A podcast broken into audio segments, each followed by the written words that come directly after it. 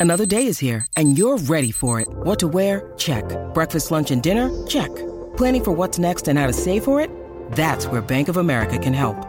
For your financial to-dos, Bank of America has experts ready to help get you closer to your goals. Get started at one of our local financial centers or 24-7 in our mobile banking app. Find a location near you at bankofamerica.com slash talk to us. What would you like the power to do? Mobile banking requires downloading the app and is only available for select devices. Message and data rates may apply. Bank of America and a member FDIC. When you need mealtime inspiration, it's worth shopping Kroger, where you'll find over 30,000 mouthwatering choices that excite your inner foodie. And no matter what tasty choice you make, you'll enjoy our everyday low prices, plus extra ways to save, like digital coupons worth over $600 each week. You can also save up to $1 off per gallon at the pump with fuel points. More savings and more inspiring flavors make shopping Kroger worth it every time. Kroger, fresh for everyone. Fuel restrictions apply.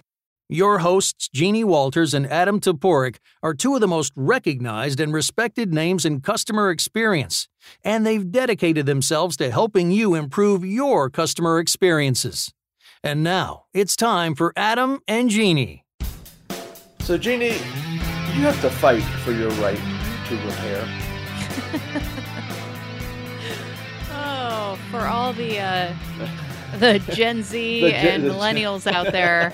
That's a reference to some classic, classic, classic, lyrics. classic lyrics. Exactly. You know, right to repair is a big discussion right now. It has been for a while, and it, it continues to be happening. And we're not going to get into the politics of it, but we'll, I'll just explain a little bit about what it is for uh, those who might not know.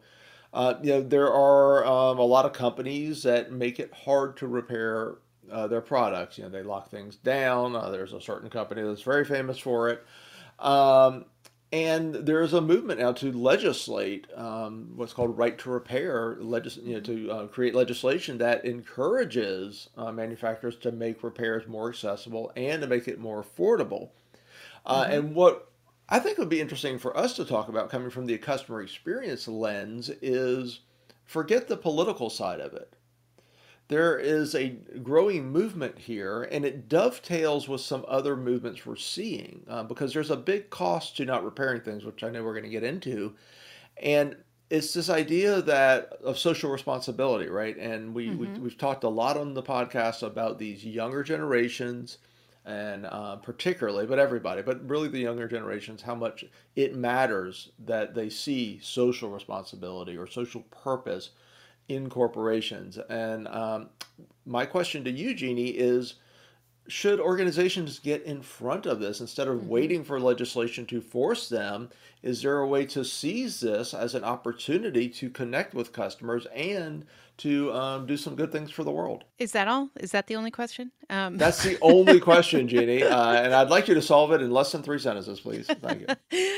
no, I think this is so interesting because there it it's not like this happened overnight, right? Like organizations started realizing, you know, if if we can make it a little more challenging to repair our products, hey, guess what happens? Customers will buy more new products because that's what happens. If it's too painful, if it's too much effort, if it's too costly to repair something, and it's easier to just go ahead and get a new one, maybe that seems like a better customer experience in some ways. And so they started down that path, but what happened was they started realizing the business benefits of that and then made it harder and harder to repair things.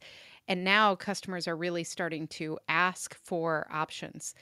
And one of the more interesting parts of this is that, especially during the pandemic, people started turning to augmented reality for how do I repair? How do I actually do this and helping each other that way. And so they could actually, instead of bringing it to, for instance, somebody who specializes in repair, if they wanted to do it by themselves, they had different options. So there are all these layers to this now where customers are really starting to want more control over this.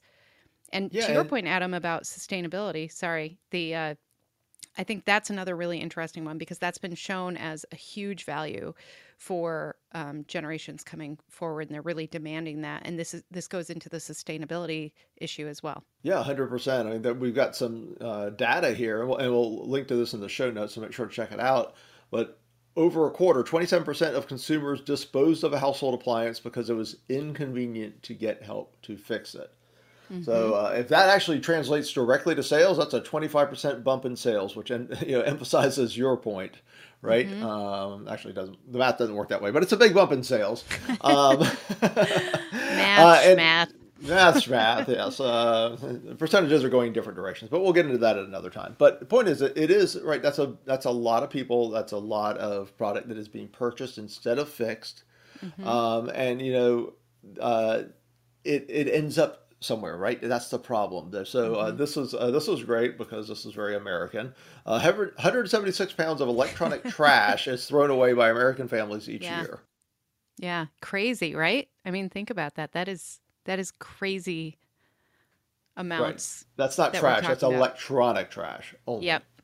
Right. Yep. Um, and and you know people are very sensitive now with the pandemic, um, Great Resignation, supply chain, all of the things that have you know continued to mm-hmm. manifest over over many months and back in the previous year, um, and you know I think there's an economic aspect to this too, right? It, it costs mm-hmm. more. Absolutely, and I think the the part that is so kind of compelling right now is also tied to those things that you talked about. If there's a supply chain issue and I can't get that new device, and you, company, are making it difficult for me to repair the device that I've already purchased from you, then maybe that's not the best customer experience, right? If I'm waiting for something that isn't arriving and I can't use the thing because you've made it nearly impossible to fix on my own, that's not really great.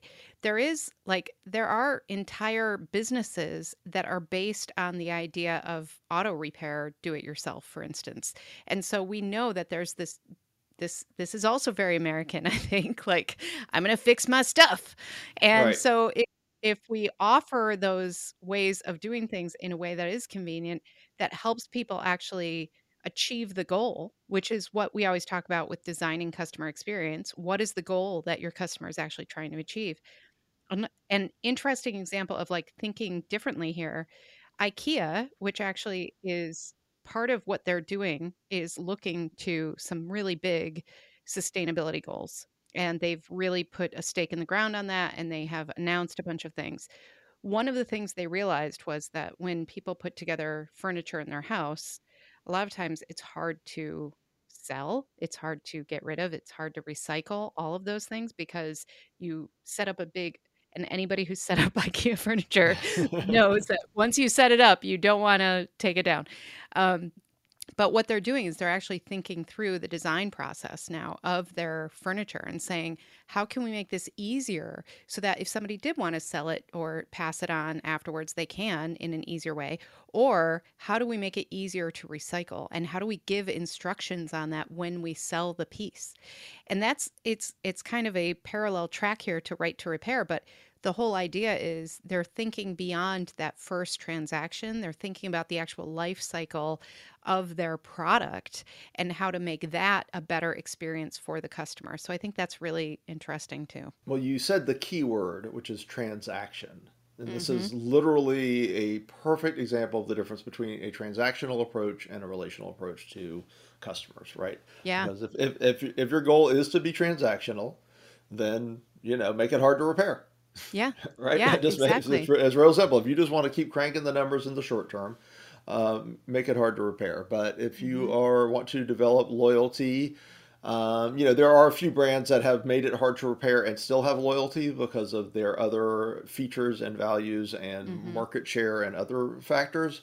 Uh, but in general, if you're in a competitive environment and um, you know your uh, your product's hard to repair and uh, difficult and you know creates a hassle that's a, mm-hmm. you know we talk a lot about friction i talk personally a lot about hassle and this idea of if you're going to really produce negative emotions mm-hmm. right if you're in, in, the customer you're always going to there's a cost to that and i would uh, venture to say in most cases that cost is going to be a lot higher than uh, what you're going to get from your uh, yep. cycle, cycling through a little bit more by making things difficult so absolutely and i think another interesting example from a few years ago that we've talked about is, excuse me, Dyson, the vacuum product company. They've got more than vacuums, but that's what they're known for. And they uh, had an issue with a part that was failing after a few months or years. And people would call in and say, This part isn't working. And they'd say, Okay, we're going to send you two we're going to send you two replacement parts because that will make the whole machine last longer. So that you had one on on reserve basically because they knew this wasn't and eventually they fixed this problem. I want to be transparent about that, but once they discovered that this was an issue, they proactively started uh, sending these out to the people who had this model of a vacuum and letting them know this is what you do with it. This is how it happens.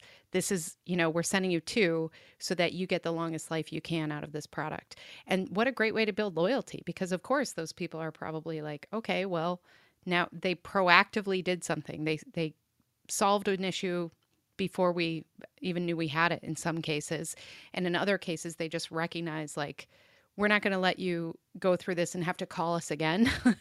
We're going to actually solve this for you. So I think there are a lot of examples like that if you think about it, where if you're thinking about the actual product life cycle and your customer's real life, which we talk about a lot here too, then that's what leads to those types of decisions. If you're only thinking about that transaction and how do we get that next purchase, then it's really easy to make decisions that maybe don't serve your customer long term. Absolutely. And I think, uh, you know, when I think about diff- the difference between a transactional um, approach and a relational approach, you know who we have a relationship with, Jeannie? You know, aside from from the podcast partner that I know as oh.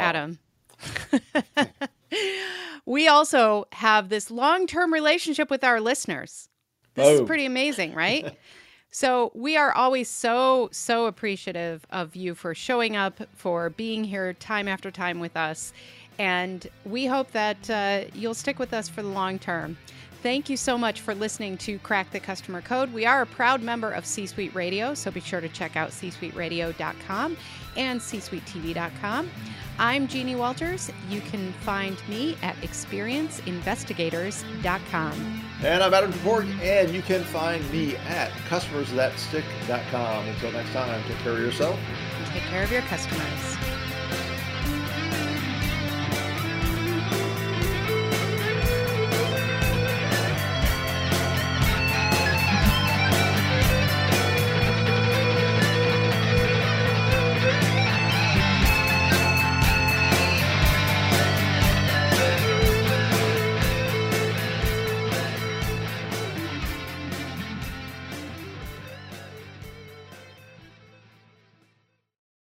This podcast is a part of the C Suite Radio Network.